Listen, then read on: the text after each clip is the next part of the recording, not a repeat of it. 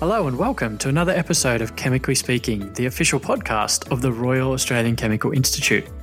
My name is Dr Matt Griffith, and today we'll be delving into the future of energy storage in Australia. For those of you who have been eagerly awaiting this episode for the past week, we apologise for the delay to regular programming as we worked around the latest COVID developments in Australia. Just another reason to make sure you subscribe to us on your favourite podcast platform to make sure you get all the latest updates the minute they're released. And as always, we'd love to hear from you. So head on over to the podcast website, www.raci.org.au/chemically speaking, to leave us some feedback on the topics you would like covered in future episodes. While you're on the website, why not check out the benefits of signing up as a new member of the RACI? Or, for all of you current members, don't forget to renew your membership for 2021.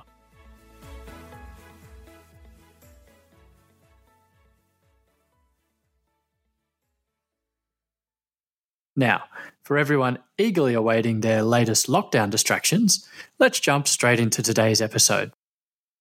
As we learnt on the last episode, there's little doubt that Australia's future energy generation is going to rely more and more heavily on renewable sources like solar and wind.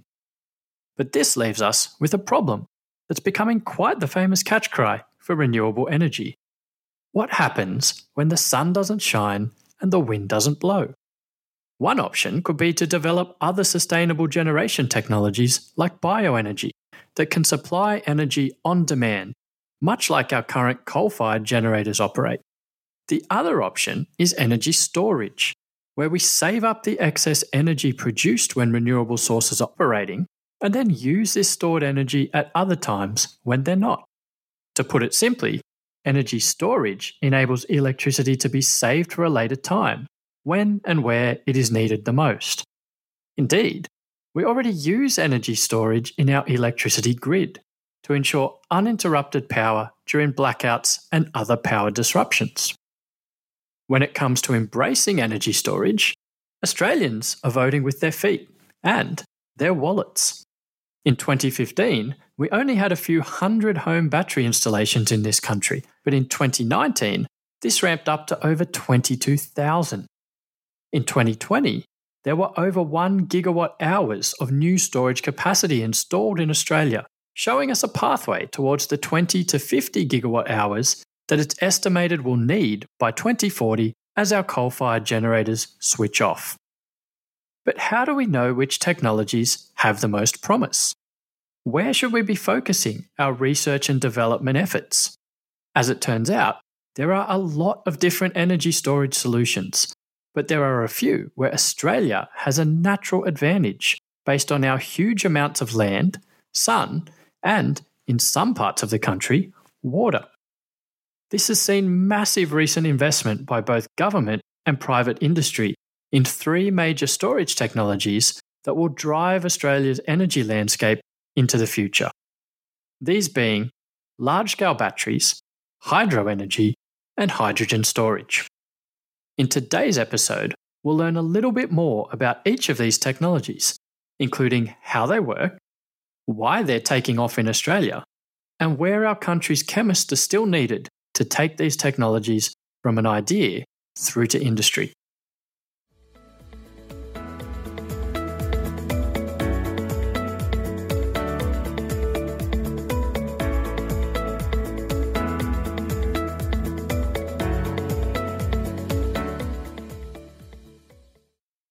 Our first guest today is Dr Thomas Ellis, who is the lead battery scientist in the R&D team at Gelion Technologies. Thomas completed a PhD in chemistry at the University of New South Wales before heading abroad to work as a researcher at CNRS in France. Upon returning to Australia, he became a research scientist at CapEx Limited, kickstarting a passion for the industrial application of new battery technologies that he's taken with him to his new role. So, Tom, thank you very much for speaking with us today on Chemically Speaking. My pleasure, Matt. Thanks for having me. You were trained in one of Australia's first nanotechnology degrees at UNSW. Were you always attracted to the chemical sciences, or did your experience with this degree inspire you to pursue a career in this multidisciplinary field? Exactly that, Matt. I found chemistry in high school confusing and rather particular. I was way more interested in the physics and the nano world. But going through the nanotechnology degree at UNSW, I got exposed to several schools in science, materials, microbiology, chemistry, and physics. I eventually gravitated towards chemistry because it seemed the most practical and had the largest potential for new discoveries, at least to my eye. Fantastic. And so you follow this passion over to France and have quite a unique opportunity where you publish a paper with a Nobel laureate as a co-author. And then you return to Australia and start working on battery systems for industry. So what inspired this shift from what sounds like quite a high-flying academia career to one in industry? Well, the career of getting published on Nobel laureate papers, there's plenty of people on these papers, but it is more or less opportunity-based. The labour system in France has a limit of temporary postdoc contracts of 3 years, so in order to stay, I would have needed a permanent role, which wasn't available. So I was looking to changing cities and expertise regardless. As academia, as a postdoc, you have to move around a lot. And my paper record at the time wasn't high enough to get really permanent positions. So the opportunity to work on super capacitors with CapEx in my hometown was far too good to pass up, and build the opportunity to go into industry and really, not just create things, but really bring things to the world. Fascinating. And I guess a challenge that many of us grapple with at a similar stage of our careers. And so you make this decision to go and work for CapEx in industry, and a few years pass, and you then have this opportunity to move to Gelion Technologies, becoming a project manager, developing an exciting new type of battery. So for the uninitiated amongst us, what are the main components of a battery if we were to just pull one apart? The most fundamental components basically have two conductive materials electrodes, which are immersed in a salty solution, an electrolyte. Basically, what makes the battery store charge is to stick a material to the electrode which is happy to either take or give electrons, making positively and negatively, depending on the side. The electrolyte ensures the balance of charge by moving the ions, which inevitably get generated or consumed by each reaction on each electrode. But the electrons are only able to move in the electrodes. So the ideal situation is you have materials on each side which have a high energy difference, so i.e. voltage, and also materials that are happy to either give or take electrons without aging themselves significantly. So we tend to focus on electrochemical reversible reactions, and those are the ones that really draw our attention in battery worlds. Okay, so we're looking for something that's quite electrically active, but also quite a stable chemical reaction. That's exactly right. So batteries are probably the most well-known of all the energy storage technologies. What are the major advantages that batteries provide when thinking about how we store and reuse excess energy that we might create? In short simplicity, batteries, they have stable voltages, they take and give energy quite happily. One can string a whole bunch of batteries together to whatever energy storage requirements you need.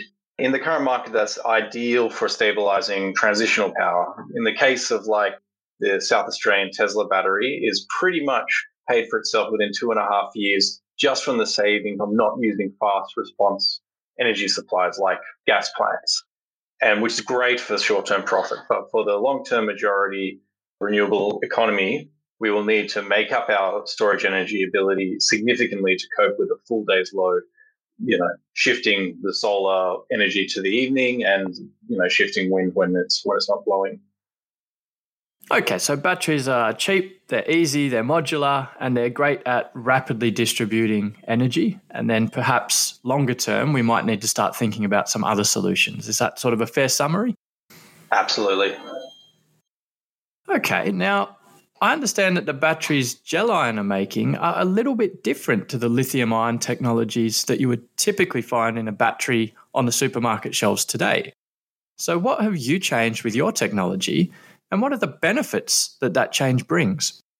Our focus has been largely centred around zinc-bromine technology. This is a water-based technology with some very efficient power storing reactions, so alluding to what you were saying before, that the reactions are very happy to go backwards and forwards. It is most commonly used as a flow-based battery, but we found we could get rid of all the pumps and mechanical components and build a much simpler construction with the idea to drop manufacturing costs and time.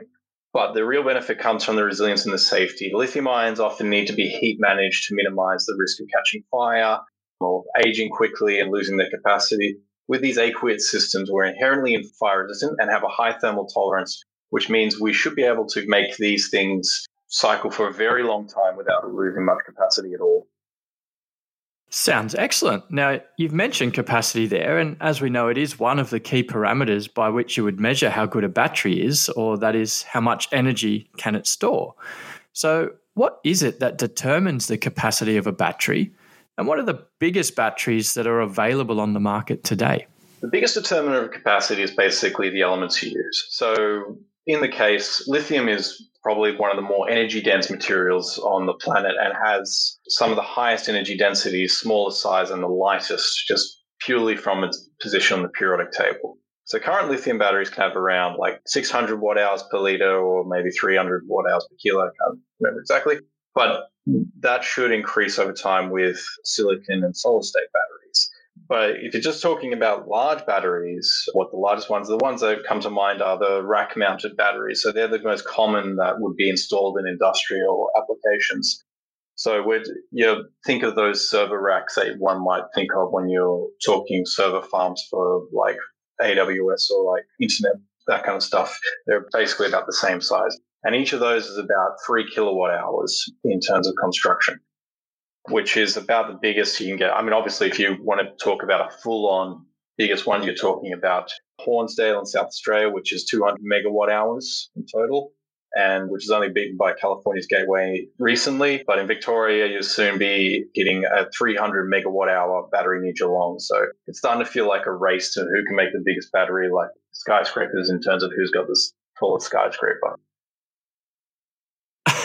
Sounds like a technology race that we all benefit from. Indeed. And so I guess if we were to install one of these, say, large batteries on a typical Australian household, how many days could it run the household for? And what's its typical lifetime if we're using it every day before you would need to replace it? Yeah, good question. So going back to the rack-mounted battery, so they're about 3 kilowatt hours. Let's say you're talking 25 kilowatt hours a day, which is quite a high amount depending on the household. So you're talking about 2.5 hours worth of storage a day. So you need about 10 racks for one house for one full day. But, you usually need less than that because you can use your solar power directly during the day or your wind power directly without storing it. But as for something like Tesla's Powerwall, which is about 15 kilowatt hours, so they often get away with just smaller amounts. As for lifetime, Teslas they claim to rate up to 5,000 cycles. So that's normally we rate batteries by how many cycles you can do before we consider them dead. Even pretty average batteries, you would still expect 1,000 cycles without losing too much. So once you're talking about cycling about once a day, you're talking between 3 to 8 years, depending on the quality of the batteries. But we often consider, when we say dead for a lithium ion especially, we would say it's lost, its capacity is reduced to 80% of its original capacity. So you're still going to have a lot of capacity around after those 3 to 8 years, assuming the system can handle it. So even old ones are good. Great to know. Now, it's still relatively early days for Gelion. I understand you've only been a startup company for a few years now. But do you have an idea yet on what the costs of your batteries are and how they might stack up against existing technologies in the market? Yeah, I can't say yet exactly what price we're going to enter the market, where our aim is to really challenge lithium and lead-acid-based technologies to make them far more practical and cheaper options. So, for example, with lithium, you need high-level thermal management, which is something we can potentially live without. So we're constantly looking in the market feedback to how we can gain some market edges just by simple circumstance. And our chemistry can have unique advantages over lithium ions, especially in stationary applications. And we're always looking in the market to get feedback place where we want to be. But what we know what Gelion is part of the future of renewables. We know lithium can't possibly do all its own simply from a long-term raw material supply point of view. Gelion is here to broaden the world's battery technology, which we need to make many types of batteries to make the world truly renewable. I believe Gelion has a real role to play here. But we will see how we go, and there's no point for us existing if we can't challenge the lithium and the lead acid. Fantastic. What an awesome vision of the future that provides for us. So what is the role that Australia's chemists will need to play in developing new batteries and allowing them to become part of our future energy storage solutions like you've just mentioned?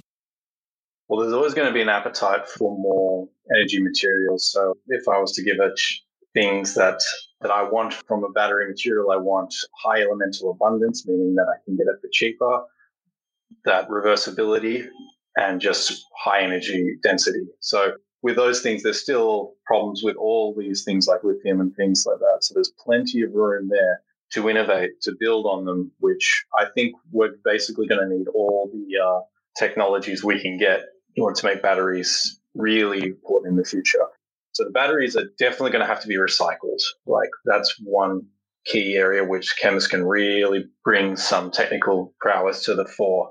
And I can also see things like the hydrogen economy becoming fuel for, say, transport trucks, which may be more effective than, say, a lithium-ion battery for a truck. So generating more hydrogen would be immensely helpful, and better ways to do it or more energy-efficient ways to do it.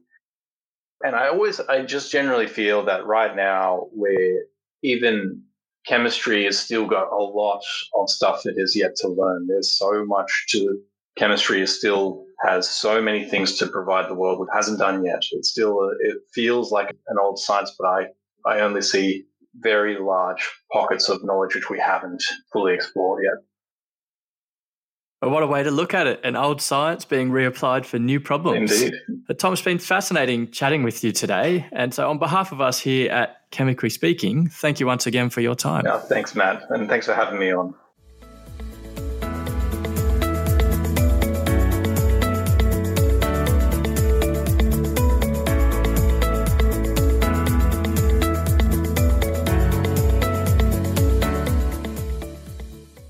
Welcome back to Chemically Speaking. I'm Dr. Matt Griffith, and today we're discussing the future of energy storage in Australia.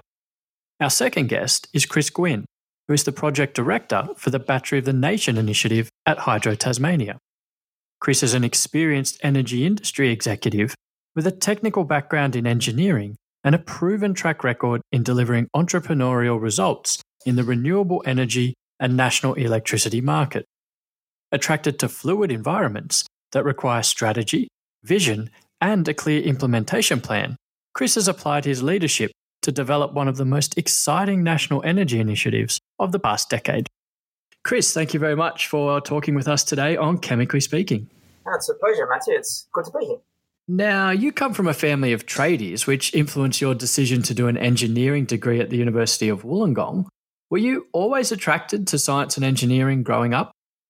Well, look, I grew up in a family that had builders and electricians and plumbers and whatever else, so you sort of are always doing things. And look, I always loved maths and physics at school as well, so I always enjoyed those subjects. The advice from my parents was, "Oh, you're too smart to do a trades, Chris, so I think you should go to uni." So that was pretty much it. It sort of seemed like a natural place to go, and I ended up doing an electrical engineering degree.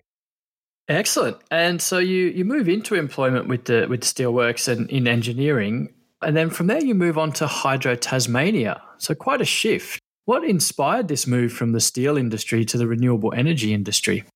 Yeah, I'd always had an interest in renewable energy. I was at uni during the 90s, and I think the renewable energy industry was certainly in its early formative stages. And I did a thesis on power quality impacts of solar panels on residential networks, just to sort of spark an interest even more. And I did a lot of process control and automation at the Steelworks, so I sort of had a skill set that I thought could sort of easily transfer into an industry that I guess I had more of a personal interest in. And I think in hindsight, it was a great move, because I got in on an industry that really has just gone from strength to strength ever since. So whilst I still have a soft spot for the steel industry and still have some friends there, these days my passion is certainly in the global transition that's going on in energy these days.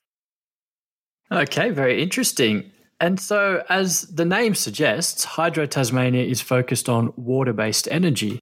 But perhaps people might be unfamiliar with the way that water can not only be used to create energy, but also to store energy. So could you explain for us the basic principles of energy storage using water?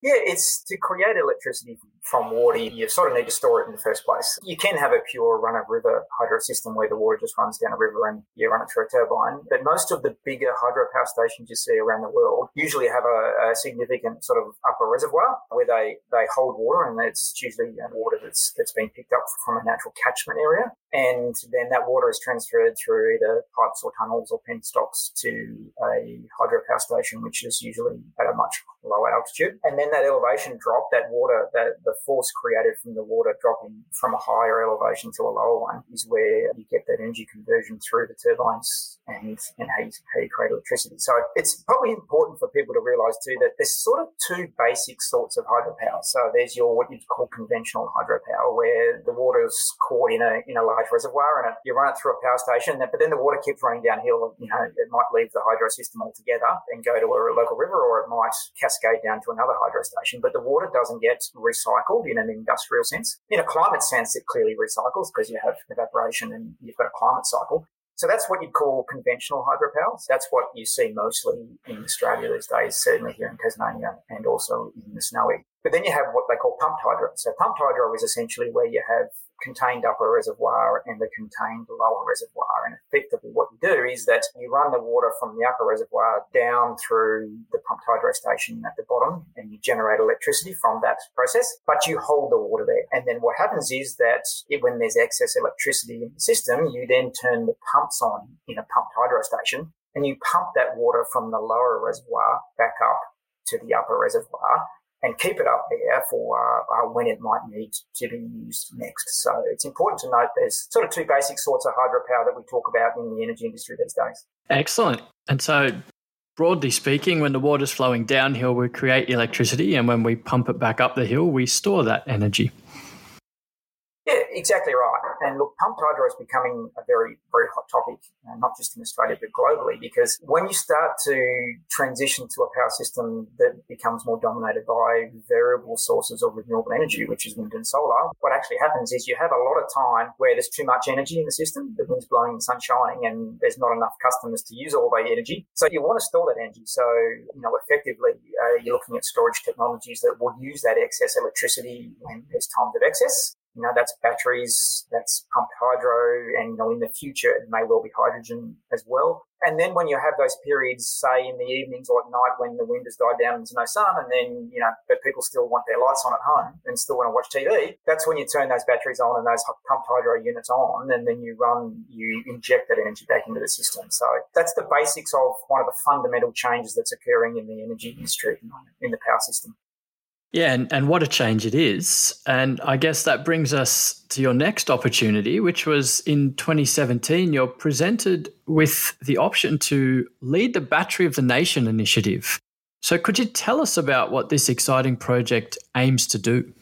Yeah, I'll try and keep it pretty simple because it's reasonably complex, but the important attributes, the really valuable attributes in the power system of the future are going to be if you have an asset that can store energy, and if that asset you can turn the power on and off in terms of you can control it, that's a really valuable resource, and that's what hydropower can do. So the idea about the Battery of the Nation is that we have a big conventional hydropower system already, but we also have the opportunity to build pumped hydro in Tasmania because we don't have any at the moment because we don't need it. But we need to be better connected to the rest of the market, in Victoria in particular, because that's where you're getting the major transition occurring away from coal-fired generation to sources of wind and solar. So the idea is that if you have more electrical interconnection between Tasmania and Victoria, what happens is you stimulate a lot of new wind and solar investment both in Tasmania and Victoria. And that's essentially because those investors all of a sudden have access to a hydropower scheme that they can use to store their excess energy when the market prices are lower. And effectively what that then does is open up an opportunity for Hydro Tasmania to invest in pumped hydro in Tasmania. So effectively, building pumped hydro assets in Tasmania, it increases the number of megawatts that we can provide into the national grid at any one point in time. But it also allows us to use our existing water resources more flexibly. So the ability to manage those water resources in different ways and keep it in storage for when the market needs that energy. So that's essentially the opportunity that is there for Tasmania. And it really comes off the back of that natural resource, which is the water and our topography. How very exciting. And so you've mentioned some excess energy in Tasmania, and I must admit Tasmania has a very impressive record with renewable energy, generating almost all the energy that the state uses from renewable sources. So how much extra storage capacity is typically going to be available from Tasmanian pumped hydro stations, and how are you going to supply the rest of Australia? So it's probably good to note, Matthew, that the difference between energy and capacity in the power industry. So Tasmania doesn't right now have an excess in energy. It's pretty well balanced as in terms of supply and demand on an annual basis. What it does have is an excess capacity. So, and that's because the hydropower system in Tasmania was built over 100 years to capture the energy, which meant that you sort of overbuilt the capacity. If you build more interconnectors, well, then you have more access to new wind and solar resources, which brings more energy in and frees up that capacity to be used in the market. And the capacity is the thing that's valuable because when the wind and solar isn't there and people still want their hot showers and cold beers, as the saying goes, it's those sorts of storage technologies like hydro, both pumped hydro and conventional hydro and batteries that are going to be really important. Look, there's a lot of development opportunity in Tasmania. We did a concept study back in 2017 and 2018 that found a whole number of potential pumped hydro sites, many, many thousands of megawatts. But you can't, the constraint for Tasmania is that interconnection. So, based on the current proposal, which is about 1,500 megawatts of more interconnection between Victoria and Tasmania, and that project is called Marinus Link. Now, we'd be able to build about a 700 or an 800 megawatt pumped hydro site on the back of that investment, as well as utilise the existing scheme. So lots of opportunity for pumped hydro investment in Tasmania. It's got great water resources and great topography, but it really is a question of delivery to the market, and really that's why the interconnector projects are so important, not just for Tasmania, but interconnectors between all the states are going to become really important if we want to move this energy around in the future. Okay, so we've just mentioned that this capacity is exceptionally important for an energy storage technology. So what are the typical factors that determine the storage capacity for a pumped hydro station? Yeah, I think for your listeners too, Matthew, the capacity can be seen in two ways. It's the electrical capacity, which is the megawatts that you can put into the power system, and then you've got the capacity in terms of how much energy you can store. So we call that storage duration in the industry. For a pumped hydro station, the capacity of the scheme usually depends on a couple of things. One is the head of the system. When I say the head, that is basically the elevation difference between the top reservoir and the lower reservoir. The more head you have, the more pressure you have on the turbines, therefore the more megawatts you can produce per unit of water. The second one is the horizontal displacement between those two reservoirs. So, for example, if the upper reservoir is almost directly above the lower reservoir, you're going to have a very steep set of tunnels, which means your efficiency is going to be higher.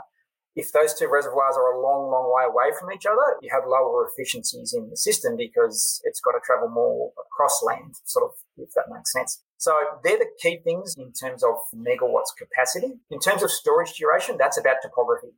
And you've got to find places to develop pumped hydro that has that vertical displacement, but also has good potential areas that you can build reservoirs to store the water. And that's the other important one. And that's Getting sites in the country, Matthew, that have both of those attributes is quite a complex task.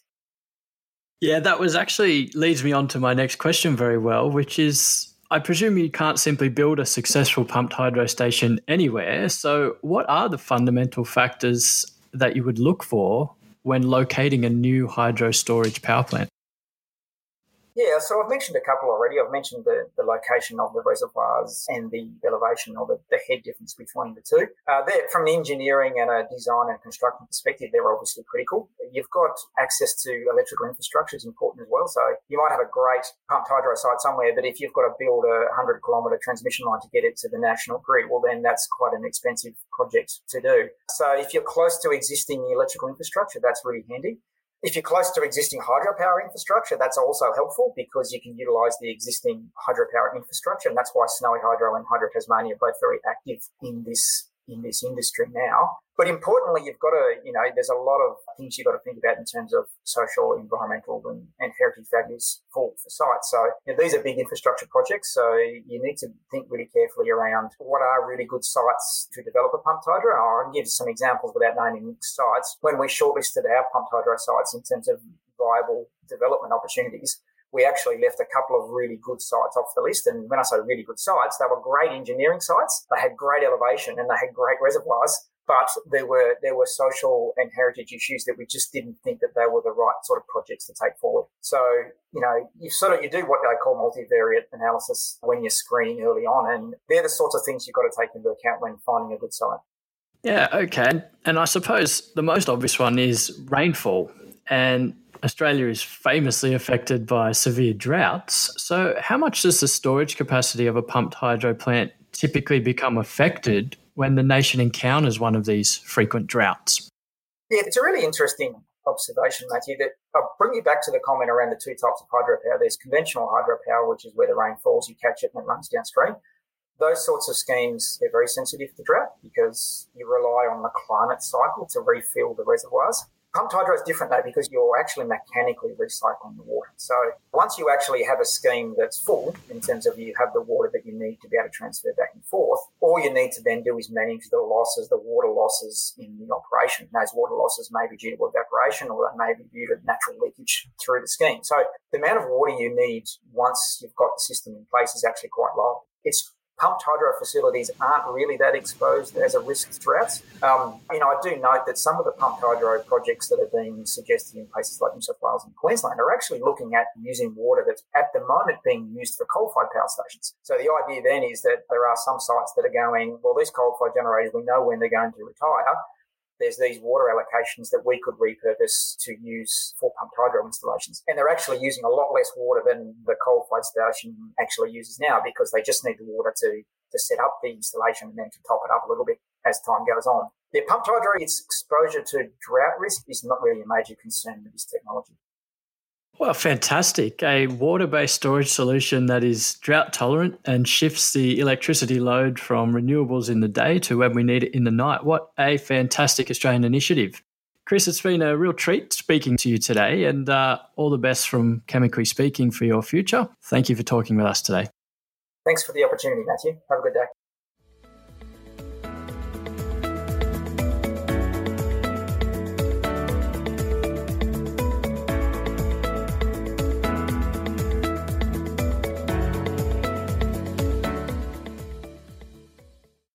Welcome back to Chemically Speaking. I'm Dr. Matt Griffith, and today we're discussing the future of energy storage in Australia. Our final guest on today's episode is Dr. Patrick Burr, who is a senior lecturer at the University of New South Wales in the School of Mechanical and Manufacturing Engineering.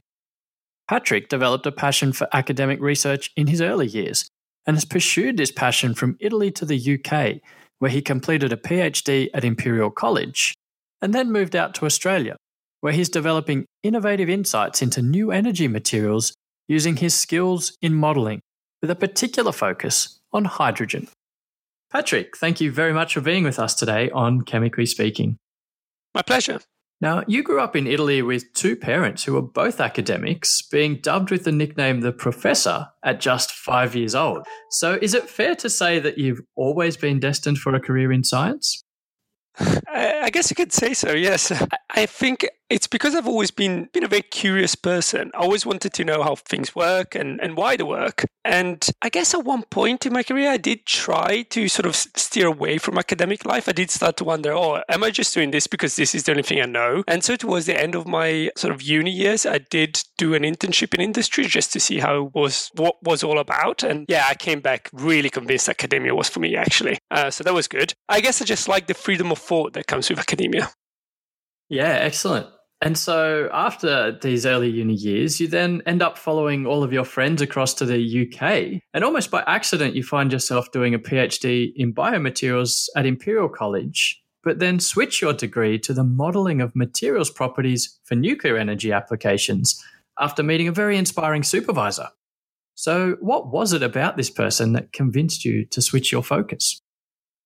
Yeah, I guess it's twofold, actually. On the one hand, as you said, I ended up doing biomaterials a little bit by accident. And what we mean by that is I was moving country. I was going to a brand new university, new place. And I was told this was a great university. I didn't even know that Imperial College was a great university at the time. I was very naive. So I was sure that I was sort of doomed to fail. And so I figured, if I'm going to fail, I might as well fail at something I don't know anything about. So I might learn something on the process. And that's why I chose biomaterials rather than bioengineering. And in the process, I've realized that I just fell in love with materials. I ended up discovering that the material side to me was more exciting than the bio side. And I still find biochemistry a really exciting field. But the materials, there was just something about it, the fact that how materials work and the fact that we design materials to do some really crazy stuff, and really appealed to me. And at the same time, there was a change in my ethos. I've always been a very strong environmentalist, and I was starting to think, with biomaterials, I can probably help people if I'm successful at it. But with energy materials, I might be able to help the entire world if we can succeed in our mission. And so I decided to switch to materials for energy. And in doing that, of course, I chose relevant things for photovoltaic, optoelectronics, and I had to choose nuclear materials. At the time, like most environmentalists, I was brought up to believe that nuclear energy is bad, is the bad thing, and you could avoid it. So I was very anti-nuclear, actually. So I chose nuclear materials as one of the many courses because, it was know your enemy kind of thing. But of course, that was the first time in a university setting where I was sort of faced with the facts, and there wasn't anyone trying to sway me into it's this way or that way. You at university, you're asked to make up your mind. You're asked to calculate the things for yourself and conclude your own conclusions. And in doing that, I sort of very quickly realized that all the assumptions I made about nuclear were all wrong. It was very confronting for me to realize that everything I believed was probably not right. And in all of this, there was this catalyst, as you mentioned, Professor Robin Grimes, who is an utterly inspiring person and ended up having the misfortune of being my PhD supervisor, and still does influence my life to date. And so that's how I ended up working on energy materials, with nuclear being one of the key focus for me. And so after completing this PhD, you then move to UNSW and start to do a lot of work on modelling hydrogen, since it turns out that hydrogen plays a very important role in the structural properties of many different materials. But you quickly realised that you can link your two passions and provide insight into how materials might store hydrogen for energy. So what is it that makes hydrogen so interesting to work on for this purpose? Hydrogen is absolutely fascinating. You're right.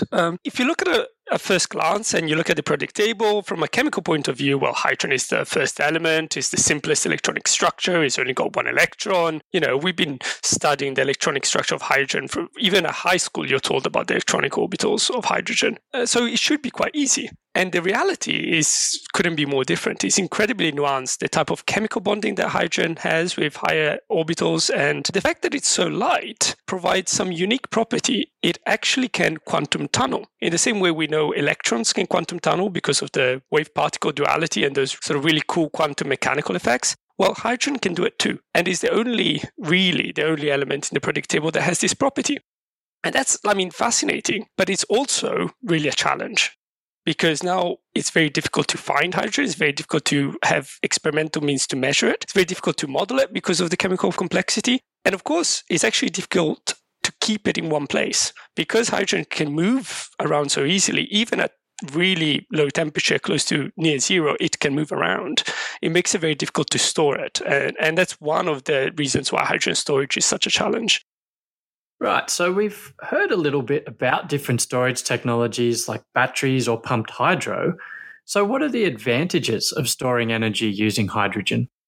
Well, I guess the main advantage is that it's a chemical form of storage. So different ways of storing energies have different advantages and disadvantages. And you probably want a mix of all of them, right, to solve different problems in your grid. And chemical storage is very, very good for long-term storage. So if you think about fossil fuels is an example where over millennia we have, well, the Earth has converted all the energy that was available into a form of chemical energy that we can very crudely burn in an internal combustion engine, for instance, and produce a lot of electricity. So we're storing energy for a very long time. And hydrogen could do the same thing. We could produce hydrogen when we've got excess energy and then store it, not really for minutes or hours, even days. We could store it. We could do it for days, but we could even store it across seasons or across years. And that's something that other technologies are not really well suited for. Some are, some aren't. Like batteries, batteries are fantastic at sub-second or sub-minute sort of release and absorption of energy. They're not that good to store large amounts of energy for large amount of time. You probably could do it, but you're really being inefficient. You're using a lot of energy and resources and CO2 to do something that they're not really good at, creating hydrogen. And then you've got to store it. And that's really where the tricky bit is, because then to use hydrogen, you can either burn it or use it through a fuel cell, again, to turn into water. So you start with water, you produce hydrogen, and you end up with water again at the end. The storing bit is where it gets tricky.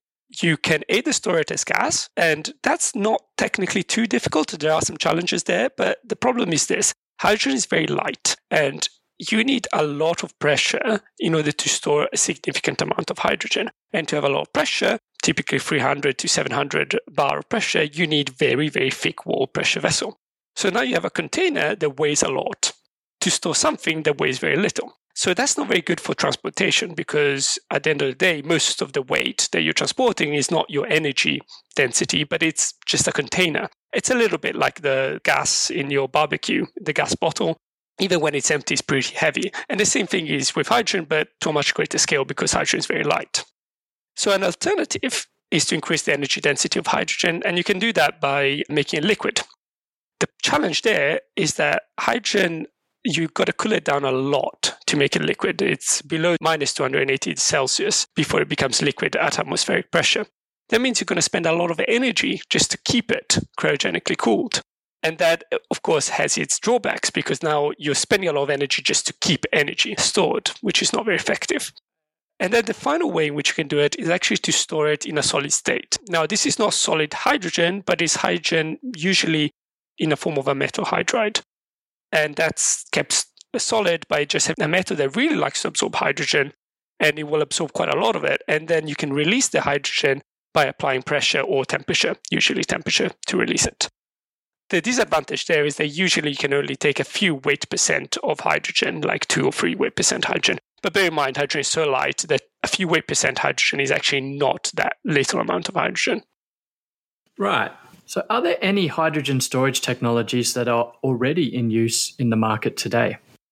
Indeed, there are. From large-scale hydrogen storage to even domestic. You can even buy domestic appliances that you can put in your house, similar to, Tesla Powerwall for battery. You can get equivalent things that do similar things for your house by using hydrogen. And again, the advantage there is you can really store from day to night very, very easily. And you can produce electricity by converting the hydrogen into water through a fuel cell, and you can convert it back into hydrogen when you've got excess electricity or when the electricity price is very low. And this technology for the house tend to be using solid-state hydrogen storage. Right, excellent. So we've got this technology. It's already there, and it's got a lot of positives, particularly for long-term storage. So how sustainable are hydrogen storage technologies? That's a very good question. I guess it all boils down to how you make the hydrogen in the first place. Hydrogen, at the end of the day, is just a vector. Like, it's a way of storing energy. If you make the hydrogen using sustainable technologies, then hydrogen itself is very sustainable. There's a lot of talk of creating hydrogen from renewable energy when there is excess supply of energy. And that's a very good way of producing hydrogen sustainably. Another way that is also sustainable would be to use other clean energy technology like nuclear. I mentioned my passion for nuclear earlier. Or anything that in the end can allow you to produce and consume hydrogen indefinitely. So I guess I'm not really answering your question. It depends on how you make it. Yeah, excellent. So we're sort of, I guess if we're splitting water using solar cells or we're using some sort of clean nuclear fuel, then it's sustainable, but we don't want to be making our hydrogen from fossil fuels or natural gas. God, you're a good science communicator. And so along with the science side of things and the sustainability side of things, we also have to consider economics for technologies. So how do the costs of hydrogen storage technologies stack up against other types of energy storage, like, for instance, batteries? I guess they're competitive in some way. And what I mean by that is that it's horses for courses. There's some situations in which batteries are clearly in a clear advantage. And then there are other situations, especially in the long storage duration, where hydrogen may be more competitive. And of course, hydrogen is still not as mature a technology as batteries, and we'll both need to improve. I think there's a lot of scope for batteries to become increasingly more competitive in certain niche applications. Right. Now, along with all of this, there's also a unique perception for hydrogen, perhaps being most widely known as a highly explosive gas, that there could be some safety risks with using it in our day-to-day life. So how safe are hydrogen storage technologies? Well, the short answer is actually very safe. You are right in saying there's a perception of risk, but the real risk is actually much lower. But of course, that's something that we need to deal with, right? The real risk might be much lower than the perception of the risk is because actually hydrogen is not that explosive under most conditions. You need to reach certain conditions before hydrogen actually becomes explosive. Well, if you compare it with everyday fuels like, just gasoline, well, they are much more explosive under sort of typical conditions we operate in. Another way of seeing this is that we already are happy with storing lithium batteries in our pocket, and I think that's an acceptable risk. I would consider containing a small canister of hydrogen in my pocket lower risk than having a lithium-ion battery. Not saying that lithium-ion batteries are risky, just that actually hydrogen storage technologies are very low risk now.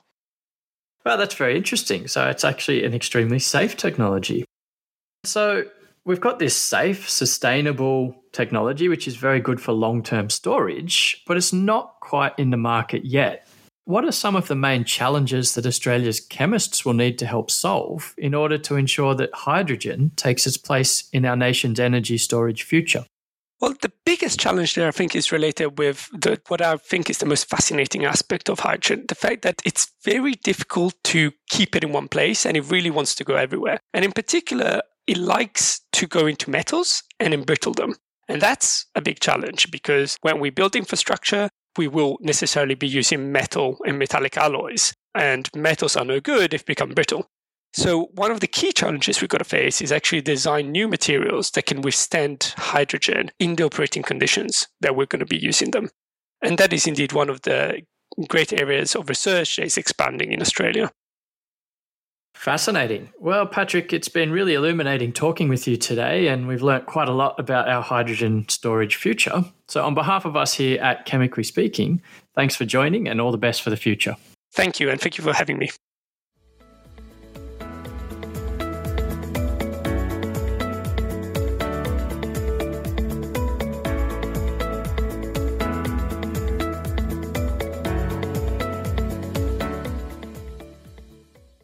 New energy storage technologies will transform the way energy is used throughout the world in the near future by allowing renewable generation technologies to take a larger share of the power generation load.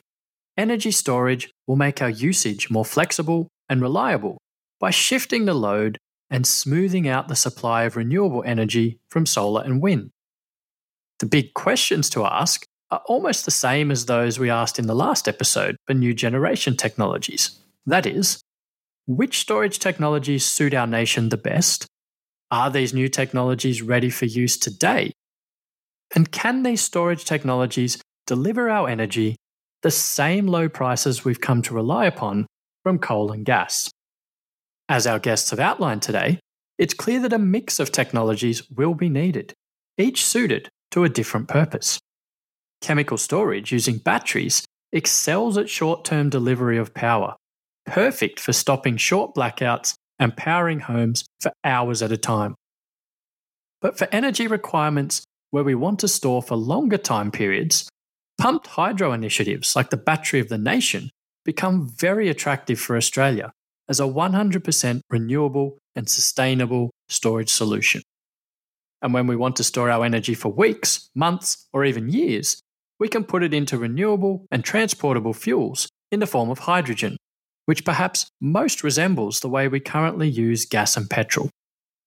Excitingly, all of these technologies are available today, and with the help of our nation's chemists, they're becoming more efficient and ever cheaper with each new product developed. The future of energy storage offers us some amazing opportunities, and after today's discussion, it's clear that Australia is poised to make the most of them. And that's all we have for you on today's episode of Chemically Speaking. Don't forget to subscribe to listen to us on your favourite podcast platform. Better yet, write us a review or jump on the website and get in touch. I'm Dr. Matt Griffith, and we'll be taking a short break next month as the country works its way through the latest COVID outbreak before returning in August with a new episode exploring emerging trends in chemistry education. We hope you all stay safe and healthy, and until we speak again, I hope your days are brightened by a little tweak of chemistry.